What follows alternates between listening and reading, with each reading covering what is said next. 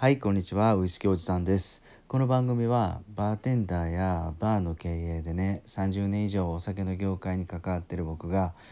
今夜飲むお酒がちょっとだけ美味しくなるようなエピソードなんかをお伝えしていく番組です。えー、っと今日はね、えー、昼から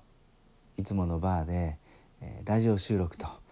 YouTube のライブ配信をしながら合計ですね、え5本5本収録してえー、7杯ウイスキーを飲みましたと、まあ、若干ねいい感じになってるのと、えー、1時間ほど酔いざましで歩いたので気だるさもあってですね、えー、今日の美貌録をお話したいのとそして、えライブ配信の中でちょっと盛り上がったサントリーウイスキーの樽の話、えサントリーの響きは実は、えー、〇〇のお酒の秋だるを使っていますっていう話をしたいなと思います。えー、っと今日はラジオ収録でバー岩田ウイスキー千夜一夜のラジオの番組収録3本と僕自身のウイスキーおじさんの YouTube ライブ配信久々に1時間ほど撮りました。えっとちょっとねあの結構えあのデリケートなお話もしてこれちょっとオープンでは流せないなと思って、えー、YouTube のライブ配信の方は、えー、限定配信にしてます。でもしね聞いてみたいとか興味ある方いらっしゃったらあの Twitter の DM の方に一言いただくとあの URL ね送りますんで約1時間 まあ、ちょっと昔、えー、業界の中で聞いた話だとか、まあ、ちょっとマニアなね話をしてますんで、えー、気軽に Twitter の DM よかったらしてみてください。さて今日はあのやっぱり本当この4年4年経ちましたね。バー岩田のウイスキー千円一夜バーのマスターと2人でバーでお酒1本グダグダライブライブじゃないわ、えー、ラジオ収録するっていうのがもうかれこれ180回を超えて4年になりました。まあ1週間に1回の収録1週間に1回の配信なんでまだ回数は180回なんですけどまああの淡々と粛々とっていうんですかねあの4年間おかげさまで続いております。やっぱりその中でというか今日もつくづく感じたことはねえーと、僕自身はもうバーテンダー自身は引退してねもうかれこれ78年になりますとそして、えー、バー岩田のマスターが自分自身でバーテンダーをやり始めて8年になりますと。なのでねあの昔のウイスキーのお話は話は僕がマスターに話をして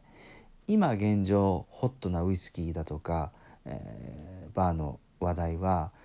バー岩田のマスターが僕に教えてくれてっていうキャッチボールはやっぱりずっと4年間してきたんですね。でこれ何が本当良かったかっていうとやっぱり、えー、インプットとアウトプットがかなりクオリティの濃い濃い濃いアウトプットとインプットが同時にできるなっていうことです。僕自身はずっとね8年間あのウイスキーの業界から離れていたんで実際最近のウイスキー業界が盛り上がった時ぐらいからのお話が全く知らないんで、えー、マスターからよく聞いてるとすごくためになりますためになりますというか勉強になります。で彼は彼でねまだお酒に触れてなかった時代まあ1990年代から、えー、2010年ぐらいまでかそれぐらいまでは、まあ、僕の話とかを聞くと、まあ、ちょっとねあの、まあ、勉強になるというか僕の話そこまで勉強にならないんですけど、まあ、その時のお酒に触れれるとそういうことで結構お互い切磋琢磨しながらこの4年間やってこれたななんか思っています。なので気が付いたらね気が付いたらそう切磋琢磨していたなって思うんですけど、まあ、やってる最中は、うん、淡々と好きなことをベラベラしゃべるだけと。はいなのでこれからもねあの好きなことをただ単に、えー、話をしていくだけなんですけどもよかったらバー岩田のウイスキー千夜一やポッドキャスト Spotify なんかで配信してるヒマラヤでも配信してるのかな？よかったらはい。でその今日ねそのライブ配信ウイスキーおじさんの YouTube のライブ配信の中で、えー、盛り上がったウイスキーの樽の話をまあちょっと微暴録がてらお話をしたいなと思います。えっとサントリーのねあの作り手の方のお話なんですけどあのサントリーって梅酒作ってるじゃないですか。あの多分山崎で作ってると思うんですね。山崎で作ってる梅酒があるんですよそれが結構クオリティ高くて美味しいらしいんですけどねバーイワタのマスター曰く僕は飲んだことないんですけどでその梅酒がね山崎のウイスキーの秋だるで少し寝かした梅酒が美味しいですよって言うんですよ。うん、でその話その話を聞いてちょっと昔を思い出して、えー、サントリーさんが言ってた話をね思い出しました。それは、えっと、梅酒の樽をねまたこれまた使った山崎があるんですよ。ちょっと整理しましょうかね。えっと、まず山崎蒸留所でウイスキーを作って、まあ、何年か樽に寝かせますよね。そしてその秋樽を秋樽を今度はウイスキーの秋樽を梅酒に使うとちょっとちょっと難しいなんかうまく言えなかったかなまずウイスキーを詰めた樽が何年かして、えー、ウイスキーが出荷されて瓶詰めされた後その秋樽は梅酒の熟成に使われることがありますその秋だるがウイスキーじゃなくて梅酒が入るんですね。ほんで大体約2年ぐらい梅酒がしっかりそのウイスキーの秋だるで寝かされて今度梅酒が瓶詰めされて世に出回りますと。ここでもう一回ねこの秋だるがですねもう一回ウイスキーが詰められるらしいんですね。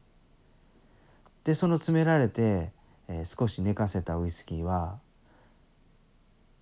この山崎の原酒がですねどこに行くかっていうとサントリーのブレンデッドウイスキーの高級バージョンの響きってあるじゃないですかそれのブレンドに少し使われるらしいんですよねちなみに何年か前か僕わからないですけどちょっと本で読んだんですけどこの梅酒の秋だるにあの詰められた少し熟成された山崎のウイスキーっていうのは限定3,000本で仲良しのバーに配られたらしいですね販売されたらしいですよ。まあ、僕自身はあのこの3,000 3,000 点の中っていうかその中に選ばれなかったんでこのオファーは来なかったんですけどね。限定たったの3,000本梅酒だる熟成っていう山崎のウイスキー山崎が世に出,、ま、出てるらしいです。もし見つけたらねあの貴重なんでよかったら飲んでみてください。はい。まあこんなあの限定っていうか梅酒の樽で少し寝かされた山崎の原酒は今度はサントリーのブレンドウイスキートップステージの響きですよね。そこに少しスパイスとして入っているっていうことを聞いたことがあります。はい。そんなこんなでね今日あの収録で少し7杯飲んで、えいい気分になってるのとですね1時間ほど歩いたちょっと気だるさとであの配信あ収録しています。そしてそれからですねあの梅酒の秋だるで寝かせたウイスキー山崎は少しサントリーのブレンデッドウイスキー響きに使われてるようですよっていうお話をしました。はい今日も最後まで聞いていただいてありがとうございます。では皆さん今日も素敵な夜をお過ごしください。